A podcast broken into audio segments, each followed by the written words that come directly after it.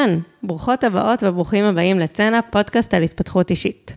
אני ירדן ברזילאי, ואיתי גם היום, תמי גור. בכל פרק אנחנו מדברות על ספר אחר, שקשור באיזשהו אופן ישיר או עקיף להתפתחות אישית, ועל הקשר שלו לחיים שלנו, האישיים ולתפיסות העולם שלנו, וכמובן להתפתחות האישית שלנו.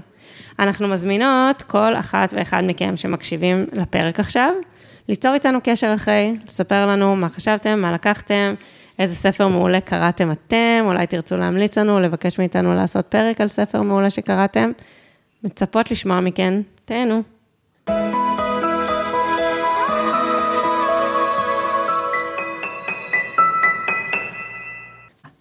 היי תמי. היי ירדן.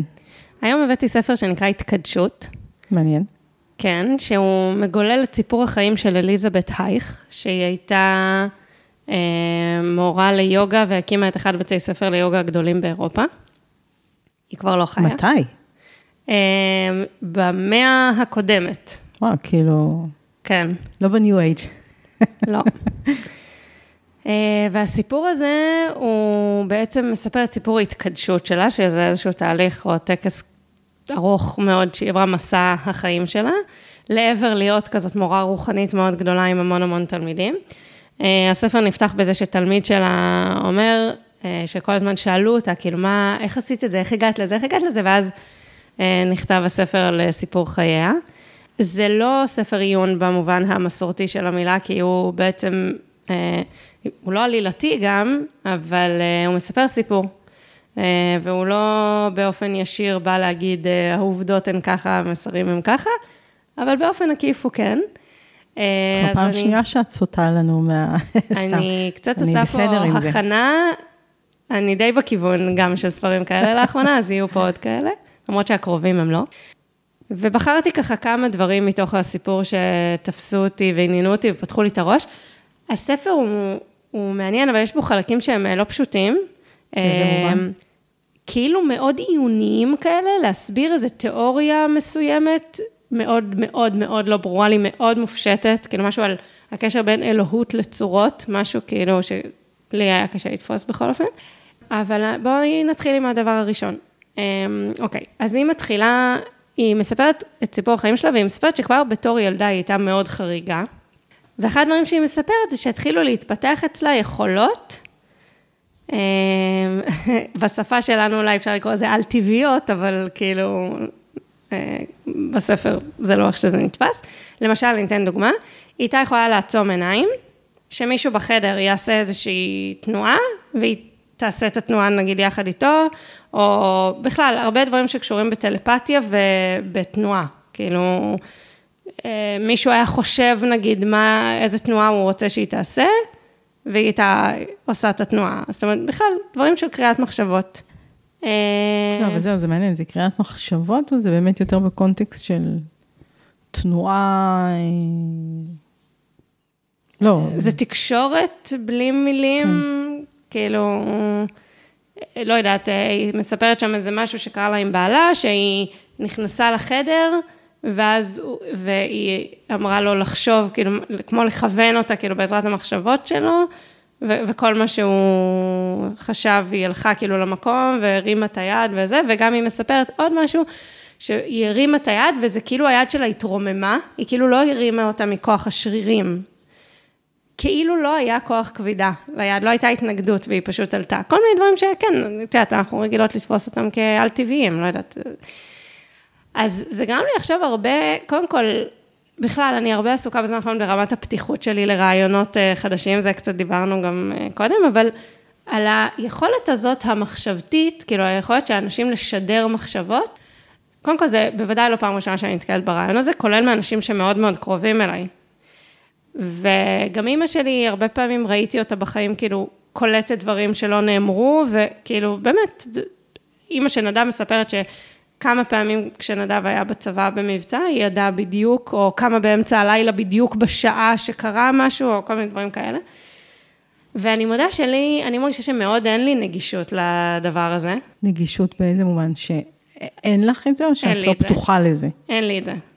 קרה לי פעם אחת בחיים שאני ממש זוכרת, שישבתי מול הטלוויזיה בתור ילדה, כאילו תביני שכמה זה חקוק לי הרגע הזה, והייתה איזו תוכנית טלוויזיה, ואז מישהו שאל מישהי, פתאום יש לי הרגישה שסיפרתי על זה באחד הפרקים, לא משנה, מישהו שאל מישהי איך קוראים לך, וידעתי שהיא הולכת להגיד יוליה, והיא אמרה יוליה. אבל זה באמת דוגמה יחידה בערך שיש לי בחיים לדבר כזה, אבל אני שומעת נשי, לא נשי, יצא לי פליטה זה, כי אני שומעת סביבי נשים בעיקר, שמספרות על כל מיני דברים כאלה. אני אגיד שגם אני שומעת, אני מאוד מאמינה בזה. אוקיי. אני חושבת שבגבול וזה, אבל אני מאוד מאמינה בזה. בגלל זה גם שאלתי אותך אם זה קשור לתנועה, כי גם לי יש איזושהי תחושה שכאילו יש את ה... אני... יש את היכולת הקוגניטיבית, ויש גם משהו שהוא כאילו חוכמת הגוף, או שפת הגוף, אבל לא שפה במובן של אני רואה את התנועה, שזה מתכתב עם מונח שגם, אני חושבת שכבר אמרתי, אנרגיה, שאני גם מאוד מאמינה בו, וגם אצלי נחשפתי לזה בעיקר אצל נשים. מעניין. יש לי עוד חשיפה לזה, דווקא דרך נדב, ש... שהיה מספר לי על מטפלת, שהם היו הולכים אליה, שהייתה עושה רייקי. כן. שזה טיפול בלי מגע, זה כאילו מניחים את היד והאנרגיה, מכירה את זה? כן. אוקיי. זה היה מגניב, בבית ספר לטבע היה לילדים שיעור רייקי. וואו. כן. וואו, איזה מעניין. וואו, אוקיי. אני אמשיך רגע, פתאום, לא, לא תכננתי לקשר את זה, אבל פתאום מעניין, היא מספרת גם על חלומות שהיו לה, שהם כמו חזיונות היו, והם באו בצורה לא מפורשת, נגיד איזשהו כדור אדום ענק שרדף אחריה, ואז הסתבר של הילד, ש... ואז יצא לילד שלה איזשהו כמו גידולון קטן, שהוא היה כדור אדום, משהו שקשור לחום, ואז הילד באמת היה נורא חולה, בכלל, יש לו סיפור בריאותי הזיה, כאילו דברים סופר מורכבים שהיא עברה, הייתה נורא נורא חולה, והייתה צריך, צריך לעבור איזה ניתוח בעין, היא לא, כאילו הראייה שלה היא דרדרה, ואז היא הגיעה לאיזה רופא אחד שאמר לעשות את הניתוח, לא משנה, דברים, אני לא בפרטים, אבל כאילו כל מיני דברים שהם קשורים מאוד ברמה מסוימת, מצד אחד של התמסרות, ל, כאילו כמו איזו אמונה שיש משהו גדול יותר, מצד אחד התמסרות אליו, מצד שני חקירה שלו, כן עם המוח לנסות לפרש. אז כאילו, מצד אחד ללכת בלי להבין, כמו כאילו לבטוח ב-trust the process כזה, לבטוח שמה שאמור לקרות קורה או משהו כזה, לא, לא, לא שהכל לטובה, אלא כאילו להיות בתוך הדבר, ומצד שני כן לעשות את הזום אאוט, ולהבין מה זה בא להגיד לי, או מה אני אמורה להבין מזה, או איך לפרש את החלום הזה.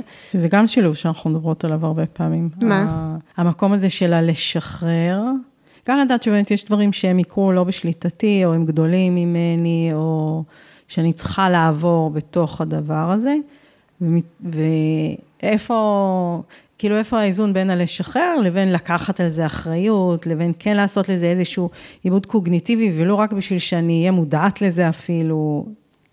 אבל אני רוצה להוסיף לחלק השני שאמרת, כמו עוד רובד, של מבט סמלי על העולם, כאילו כמו עוד רובד שהוא עוד לא, הוא לא בהכרח בדוינג, הוא כמו מתבונן, אבל עם פרשנות, כאילו לה, להבין את הסמלים, להיות פתוחה, זה, היא עולה לי דוגמה בשביל להמחיש את זה, נגיד, הלכתי ברחוב פעם, הייתי בדרך לטיפול אצל פסיכולוגית תעסוקתית, הלכתי כמה פעמים לפני כמה שנים, ו...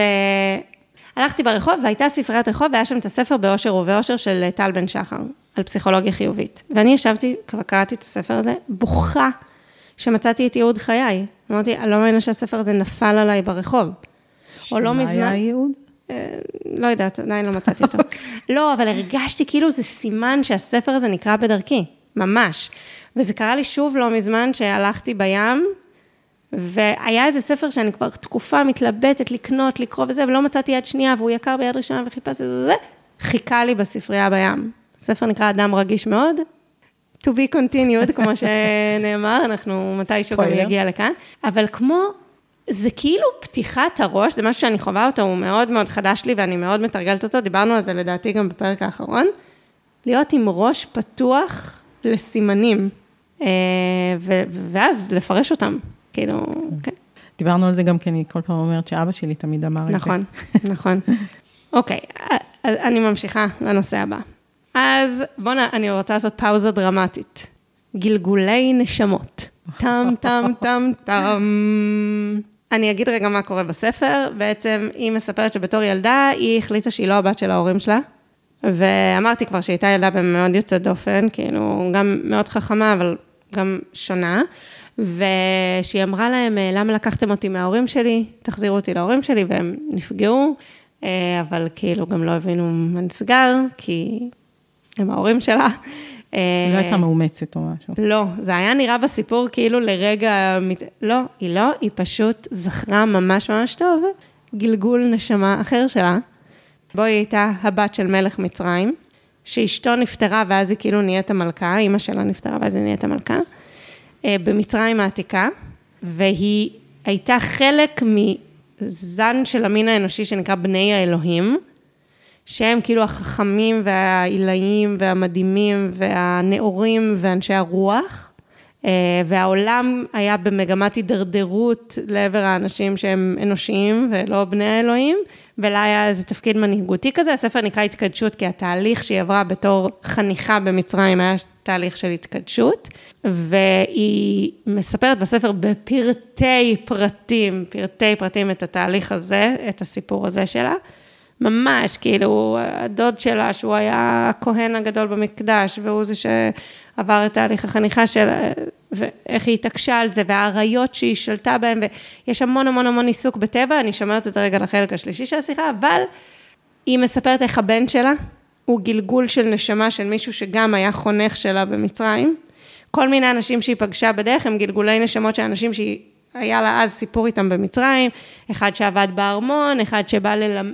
היה ילד שהיא ימצא, ואז פתאום מופיע בחיים שלה דווקא בדמות מורה, שהיא הקימה איתו אחרי זה את הבית ספר ליוגה.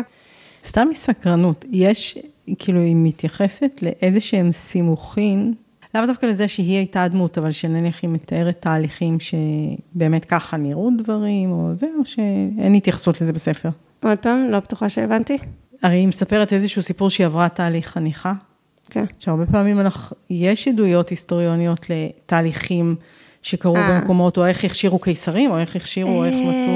אני לא יודעת לענות על זה, לא בספר, הספר הוא כאילו עלילתי במובן הזה, אבל אחד מהדברים ממש מעניינים, שפתאום זה ממש גרם לי לחשוב, זה שהיא מדברת על הבנייה של הפירמידות. עכשיו, נורא מעניין, אף פעם לא התעמקתי בנושא הזה, אבל את יודעת שלא יודעים איך בנות הפירמידות? את, את קולטת כמה ידע יש למין האנושי על דברים מטורפים, כמה יודעים, ולא יודעים איך בנות הפירמידות. זה כאילו, וואו, אני לא נרגעת מזה, אני באמת לא נרגעת מזה. ויש לה שם איזה הסבר, שוב, אמרתי לך, על הצורות ואלוהים, משהו נורא מוזר, שכאילו, החיתוך כאילו נעשה באמצעות הטבע, או ש... כאילו הקובייה היא כאילו ריבוע, ואנחנו רואים רק את הקובייה, משהו משונה מאוד. אבל כאילו יש רפרנסים היסטוריים, זה, זה מה שניסיתי להגיד לך, אבל הם לא משהו שכאילו, את אומרת, אה, אז ככה בנו את הפירמידות, בגלל שאלוהים הוא דומה למשולש, אז זה, לא. אז מה את אומרת על גלגולי נשמות? אני אתחיל מהמקום הרגשי, אני ממש ממש ממש מקווה שאין. אז כאילו, אני חושבת שגם ההתייחסות שלי היא בהתאם. אני הרבה חושבת על זה, כי... אני אגיד רגע, אני חושבת על זה בעיקר במצבים של תינוקות או בעלי חיים שנולדים לסבל או מתים בגיל מאוד צעיר, שכאילו קשה לי להשלים עם זה שזה המקריות של העולם, ואז אני אומרת, מה? למה זה מגיע להם? מה, הם נענשים על משהו בגלגול קודם? כאילו, אני חושבת שזה פוגש אותי בעיקר אל מול חוסר צדק או כאב, של לנסות לעשות לעצמי איזושהי רציונליזציה ל... אם לא נעשה תיקון בעולם הזה, אז אולי הם ישלמו על זה בעולם הבא, או הפוך. מעניין. מין משהו כזה. אבל בגדול אני ממש מקווה ש... מעניין. את? אני לא יודעת. אין לי כאילו, אין לי, אין לי תשובה נחרצת לכאן או לכאן. בגדול לא, אני לא, אני לא מאמינה בזה. אבל סיפרתי כאן כבר כל מיני דוגמאות על חברה שלי, שכל פעם אומרת לי משהו, ואני כזה, מה, מה קשור, מה פתאום? ואז כזה לאט לאט נפתח לי ראש לזה. אז יש לי חברה מאוד קרובה שסיפרה, שהיא סיפרה לי סתם, כאילו על הדרך, שהיא הייתה באיזה סדנה, והיא ישבה מול, מול הבן אדם, וראתה את כל הגלגולים הקודמים שלו, ואני כזה, מה? מה זאת אומרת? מה אמרת עכשיו? את חברה טובה שלי, כאילו שאני מכירה הרבה שנים. שאני מחשיבה לשפויה בגלל. כן, לגמרי. היא אמרת לי, כן, אני יכולה לראות גלגולי נשמות, ואני כזה, אוקיי, אני אקח לי כמה שנים לאבד את המידע הזה. ודיברתי איתה על זה מאז? כן, כן, כן. לא יודעת, זה ממש קטע, אני כאילו שמה לב שניקח את זה רגע כדוגמה לעוד דבר שבו אפשר לפתוח את הראש ולחשוב מחוץ למה שהמדע היום יודע להגיד, כי הרי זה ברור שהמדע היום נורא נורא מוגבל, כאילו לי זה ברור, לא יודעת, כאילו, קודם כל, אפילו אנשים מהקהילה המדעית יודעים שיש חדשנות כל הזמן, מה זה אומר? הרי זה, המדע הוא מתאר, זה שיש חדשנות, זה אומר שטעו בתיאור, שלא דיכו, שלא ידעו, ועכשיו יודעים. ומעבר לזה, יש גם המון נסתר, יש המון נסתר, נגיד בעולם של לידה, יש המון, המון, המון נסתר, שבאמת, באמת לא יודעים. אגב, סליחה שאני יוצרת אותך רגע, אבל זה היה הגדרה מעניינת של מדע. שהוא תיאורי? כן, שהוא רק מגלה את הקיים, ולא שהוא יוצר למשל. אני חושבת שיש פה את שניהם. אני מסכימה איתך שאם הוא לא מתאר נכון את הקיים, אז הוא יסיק מסקנות לא נכונות, ואז... אבל אני חושבת שהמדע גם מפתח. כן, נכון, נכון. על בסיס הקיים, אבל הוא יוצא. כן, אני מסכימה. בעיקר הורס, אבל כן. לא, סתם, לא. אני לא אומרת נכון מה שאמרתי עכשיו, הוא לא בעיקר הורס. לא, האמת שהוא יודע גם לתקן הרבה דברים. לגמרי, לגמרי. לא יודעת, יצא לי משפט שאני לא מתכוונת אליו. לא יודעת, אני מוכנה להשאיר סימן שאלה עדיין על הדבר הזה. היית רוצה שיהיו? לא יודעת. כאילו מצד אחד בא לי להגיד כן, כי כאילו הסופיות היא דבר שקשה לי לקבל אותו, מצד שני לא יודעת. אבל אני מבסוטית על עצמי שאני לא נבהלת, מבינה? כאילו שאני מוכנה לשמוע רעיון שהוא שונה מכל מה שאני מכירה, או כאילו... גם ממה שגדלתי עליו, לא במובן דווקא, כאילו, אני מרגישה שהיו סביבי אנשים עם ראש פתוח, אבל זה כאילו, לא זה, כאילו, לרעיון הזה לא מרגישה שנחשפתי. אני יותר גדלתי עליו, אגב. וואלה. גם אבא שלי עם הסימנים, וגם סבתא שלי, אפרופו נשים שזה, כאילו, אחד הסיפורים הראשונים שאני זוכרת את זה, זה שהיא חלמה שאח שלה אומר לה להתפלל, להגיד את ברכת הדרך, מסתבר שבאותו הלילה הוא באמת חצה את הגבול כשהוא ברח אה, באירופה במלחמת העולם השנייה. וואו. וואי, כולי צמרמורת. או היא הייתה יכולה להניח דברים שהולכים לאיבוד, הייתה יכולה פשוט להתיישב על זה פתאום. כולם מחפשים מחפשים מחפשים והיא תתיישב על זה. כל מיני דברים כאלה. אז יותר גדלתי על זה. אני חושבת, אני חושבת שאולי זה כאילו מה שאת אומרת שקורה לך עכשיו, אפרופו מה שאמרת קודם, הזום אאוט, שהדברים האלה הם חשובים, זה לא כל כך משנה אם בסוף אני אמין בגלגול נשמות, וגם אם יש גלגול נשמות שהוא בהכרח נראה ככה, אוקיי? הרעיון הוא, אני חושבת יותר, באמת להיות פתוחים, לזה שיש דברים שאנחנו לא יודעים, שיש דברים שאנחנו לא מבינים, שזה שאני לא יודעת את זה, או יודעת את זה בפרמטרים שאנחנו רגילים להסתכל על ידע, זה לא אומר שזה לא קיים. אני חושבת שזה הדבר העיקרי. כן, אני מסכימה. אוקיי, היה משהו שהפריע לי בספר, אבל אני מוכנה שנחשוב עליו ביחד. כשהיא עוברת את התהליך הזה של ההתקדשות, זה בעצם חלק מזה שהיא מעם בני האלוהים, שהוא זניק חד, וכאילו חלק מהסיפור זה שהם באמת הובילו כמו איזה, הם כאילו היו המורים הרוחניים, ואז היה ידוע שהאנושות הולכת להיכנס לתקופה מאוד אפלה, אבל הם החביאו באיזשהו מקום, בהתחלה אומרים בתוך הפירמידות, או לא בתוך הפירמידות, לא יודעת, גם מכשירים שיש להם, יש להם כמו איזה מוט כזה, שמרכז אליו חיים, והוא יודע להחיות אנשים, ולעשות אותם בריאים, וכל מיני דברים כאלה, אז תהיה שיבה, כאילו, של בני האלוהים, גם תהיה התפתחות של המין האנושי, לכיוונים חיוביים יותר, אבל שזה ייקח אלפי שנים, ולא ברור לי מהספר, אם זה עכשיו או בעתיד. עכשיו, עכשיו זה בטוח. לא, לא, רגע, אני לא בטוחה, שנייה. אוקיי, היה שם משהו שמצד אחד התגר אותי ועניין אותי, מצד שני הצבן אותי, ואני מרגישה שהדברים קשורים.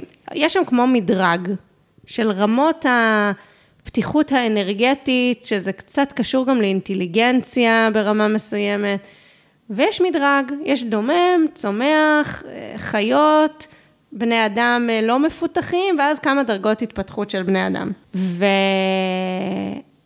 ורמת האנרגיה שהבן אדם מסוגל לקלוט ולהשפיע, היא קשורה בדרגה שלו, ותמיד מי שבדרגה הפחותה יותר, הוא תמיד פחות מכל מי שבדרגה מעליו. וואלה, זה משהו שהיה לי קשה בספר. כאילו מצד אחד, זה ברור לי שיש אנשים עם אור אחר, נקרא לזה. אוקיי? כאילו, זה ניכר, את יודעת, אני, אני קוראת ספרים של ג'ק הונפילד, ומקשיבה לזה שכתב, ועשינו את הפרק על, על לב הנבון. מורה רוחני, באמת ענק, אני מקשיבה למדיטציות שלו, הוא בן אדם נורא מיוחד, נורא חכם, שמפיץ המון המון טוב גם בקנה מידה, כאילו הוא גם בן אדם מאוד מיוחד, וגם הוא, הוא, יש לו השפעה. אז מצד אחד אני, אני רואה את זה, כאילו יש אנשי רוח, יש אומנים גדולים, יש מעט אומנם, אבל מנהיגים שהם באמת אנשים מיוחדים.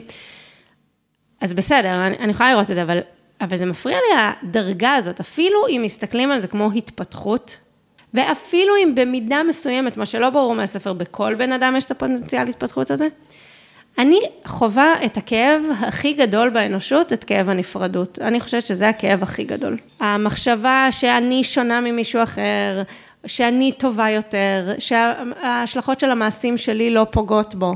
ואז אני אומרת, איך יכול להיות שספר... לא, רגע, אבל את אומרת, שני דברים שלא בהכרח הולכים ביחד. אוקיי. זה שאני, לצורך העניין, אני הכי יותר...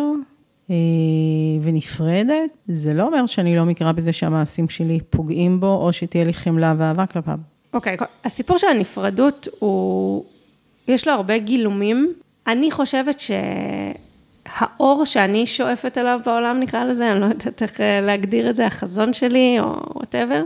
כל עוד מישהו חושב שהוא בהגדרה יותר, לא בדבר מסוים. תראה, בסדר, יכול להיות שהחברה שלי היא... מורה ליוגה מדהימה, וזאת היא ציירת מדהימה. זה לא שאנחנו צריכים להיות סימטרים, אבל כל עוד אני חושבת שאני יותר, יש נפרדות. אני ממש חווה את זה בשנים האחרונות, כי זה משהו מאוד מאוד מאוד מעסיק אותי. כאילו, אני, יש לי בילט אין כזה, מה, אני הכי טובה. כאילו, זה גם משהו שהוא חשוב לי. היה חשוב לי המון שנים להיות הכי טובה, להיות מיוחדת, ל- ל- כאילו, זה, זה, זה משהו שמאוד מאוד העסיק אותי. זה עדיין מעסיק אותי. אבל אני רואה שבכל פעם שאני מפסיקה, אם אני יותר והיא פחות, או אני יותר והוא פחות, שם נוצרת קרבה אמיתית, ואני נורא מרוויחה, כי אני גם לומדת, זה תמיד הדדי. הרי כל עוד אני חושבת שאני אלמד ומישהו אחר ילמד, זה נפרדות. אני חייבת רגע להגיד שאני קצת מכירה אותך. את קצת מה? מכירה אותך? כן. ממש לא ככה אני חובה אותך. מה זה ככה? גם לא מהיום הראשון שהתפגשתי אותך, כמישהי שהיא חושבת שהיא יותר, או שואפת אפילו להיות כל הזמן יותר טובה. להשתפר, כן, לא יותר טובה מאחר. זה לא החוויה שלי איתך. אני שמחה לשמוע, אני מושקעת בזה. אני יודעת, אבל זה באמת ממש ממש לא החוויה שלי איתך.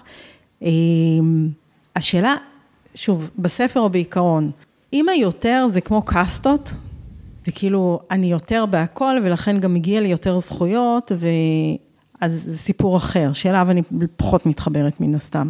אבל אני חושבת שכמו שאת אומרת, הרבה אנשים, לכל אחד יש משהו שהוא כנראה יותר בו, ו- ובמובן הזה אני בעד הנפרדות, כי אני חושבת שאנחנו מרוויחים מהזיהוי של במה כל אחד הכי חזק, ואז אם אנחנו נוכל לשלב את זה, וכל אחד יוכל לתרום את זה וללמוד, אז אני חושבת שאנחנו בסוף ברווח, אז...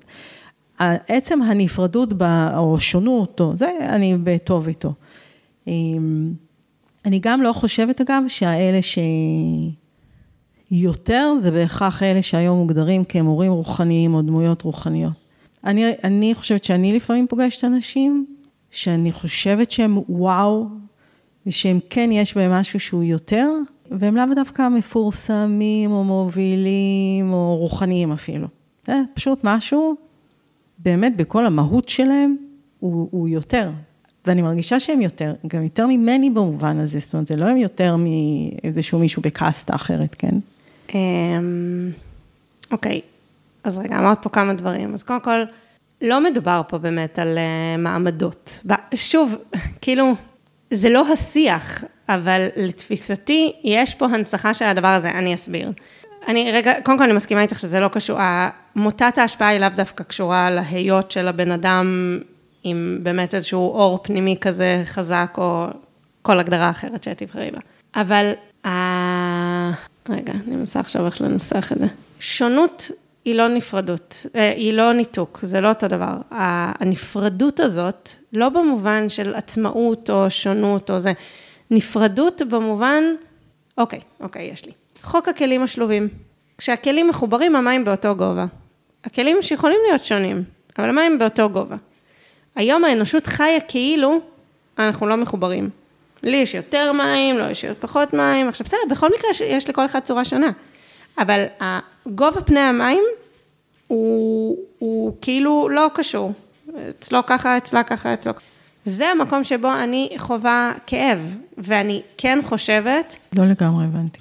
השונות שלנו אחד מהשני היא לא קשורה לנפרדות. הנפרדות היא קשורה לחוסר ההבנה, אוקיי, אוקיי, הנה יש לי, יש לי דימוי, דימוי יותר טוב, ננסה. אוקיי, ברפואה המערבית יש קטע שאם, שיש רופאים לפי אזורים בגוף, נכון? כן. אוקיי, ברפואה האלטרנטיבית יש תפיסה הרבה יותר הוליסטית.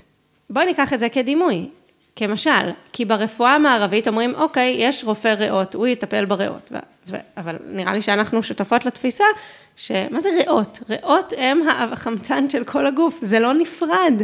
לא יודעת אם זה היה הגדרה כן. בגוף, הריאות הן סופר חשובות, יש להם תפקיד חשוב, ואף אחד לא בא להגיד שהן צריכות להיות כמו הלב, לא. אבל הן אורגנית חלק ממערכת שלמה וגדולה יותר. אני חווה את האנושות חיה לא ככה, או לא מבינה את זה ש- שאנחנו... אור, אורגן אחד.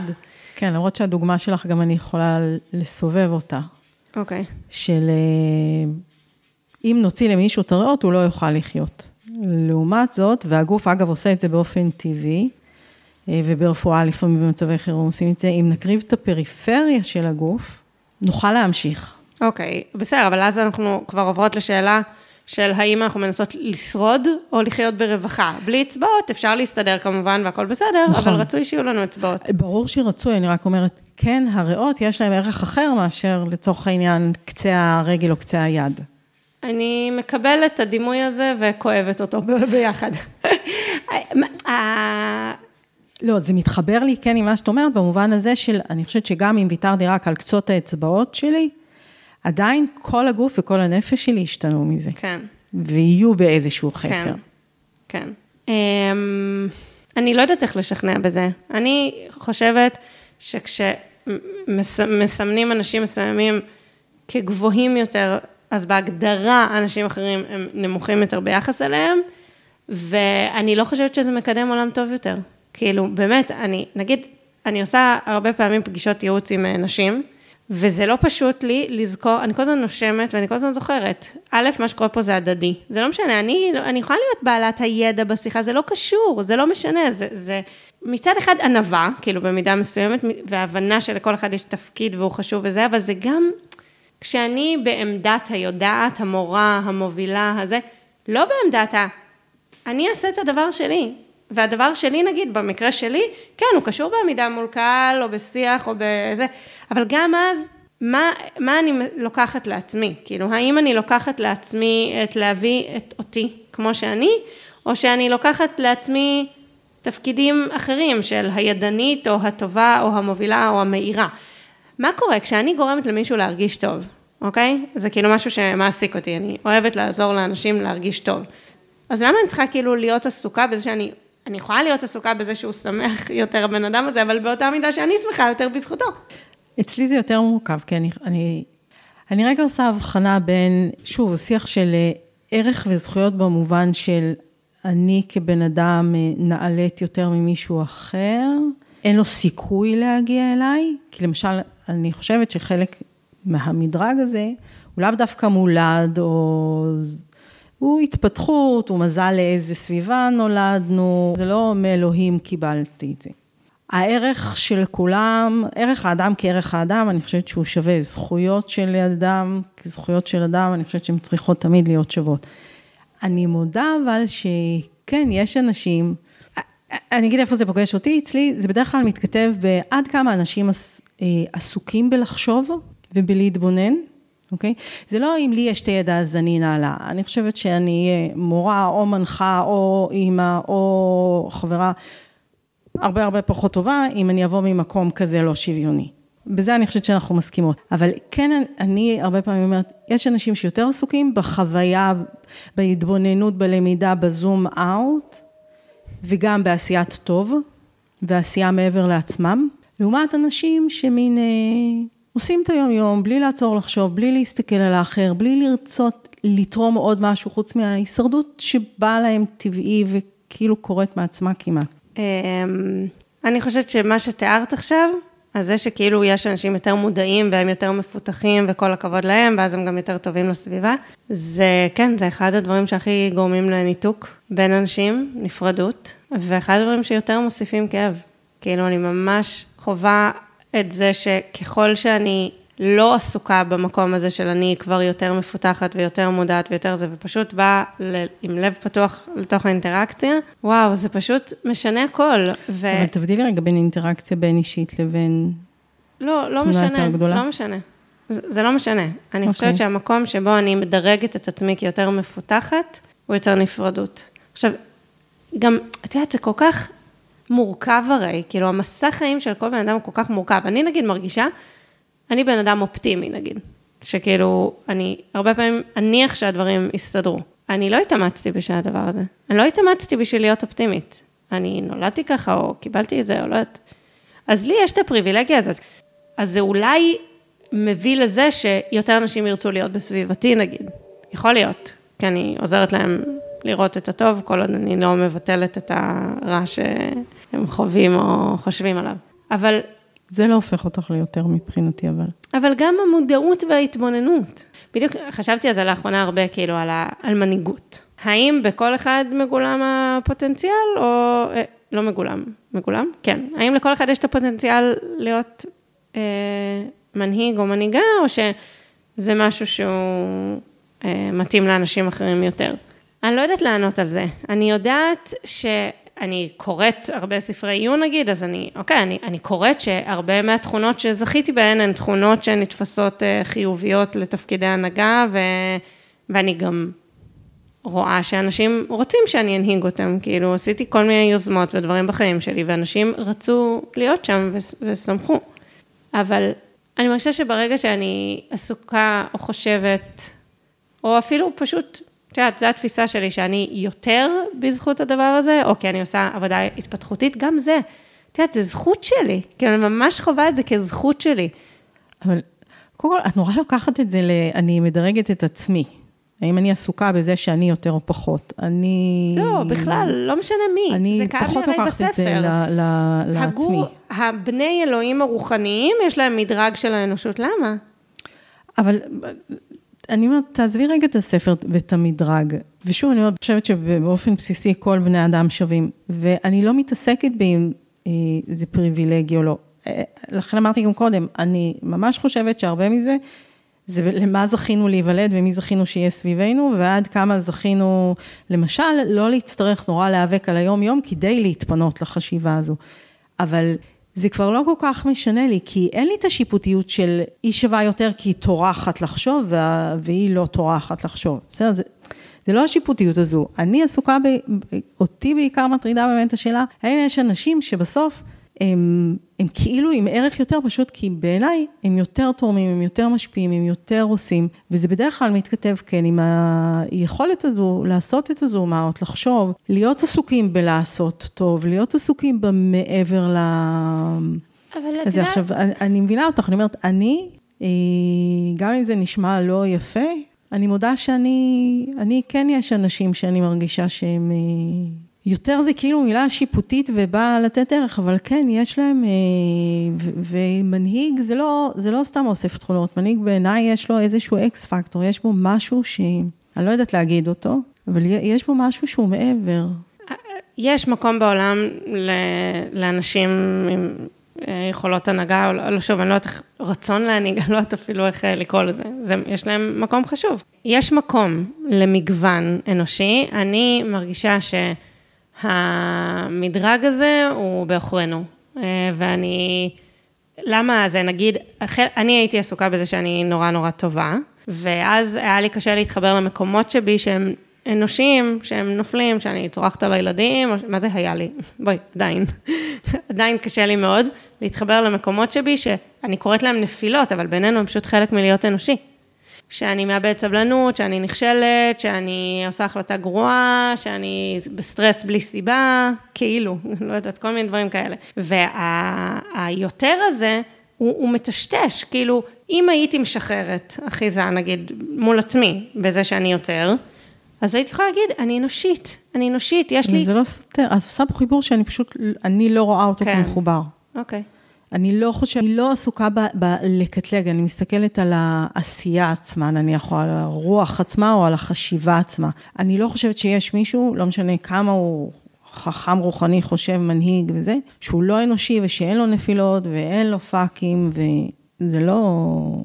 אני חושבת שאיזו תפיסה, אומרת, יש אנשים עם באמת אקס פקטור, איך שהוקראת לזה, או כולנו אנשים, וכולנו, כל אחד, כמו שהוא, מישהו, עם התפקיד שלו בעולם, הריאות הן לאו דווקא יותר חשובות מהלב, הן פשוט ריאות והוא לב. אבל כן, בסדר, נכון, את הבאת פה מאות אצבעות, לא יודעת מה אני חושבת על זה. וגם אני אגיד, איפה זה מתכתב, אם כן, התפתחות או שאיפה לעשות יותר, לשפר את עצמי, שהוא לא בשביל להיות יותר ממישהו אחר, כן? אבל להגיד, וואלה, אני יכולה לתרום, וואלה, אם אני פריבילגית וזכיתי, אז למי אולי אני יכולה לעזור, אפילו להתרומם ולהיות יותר ממשהו כרגע, או... לא יודעת, בסדר, אבל אנחנו בסדר. אפשר להשאיר את זה כשאלה הפעם. תודה. תודה רבה. תודה על ההתמודדות, אגב. ההתמודדות עם האתגרים של הספר שהבאת מבחינתך. אה, אוקיי, בכיף.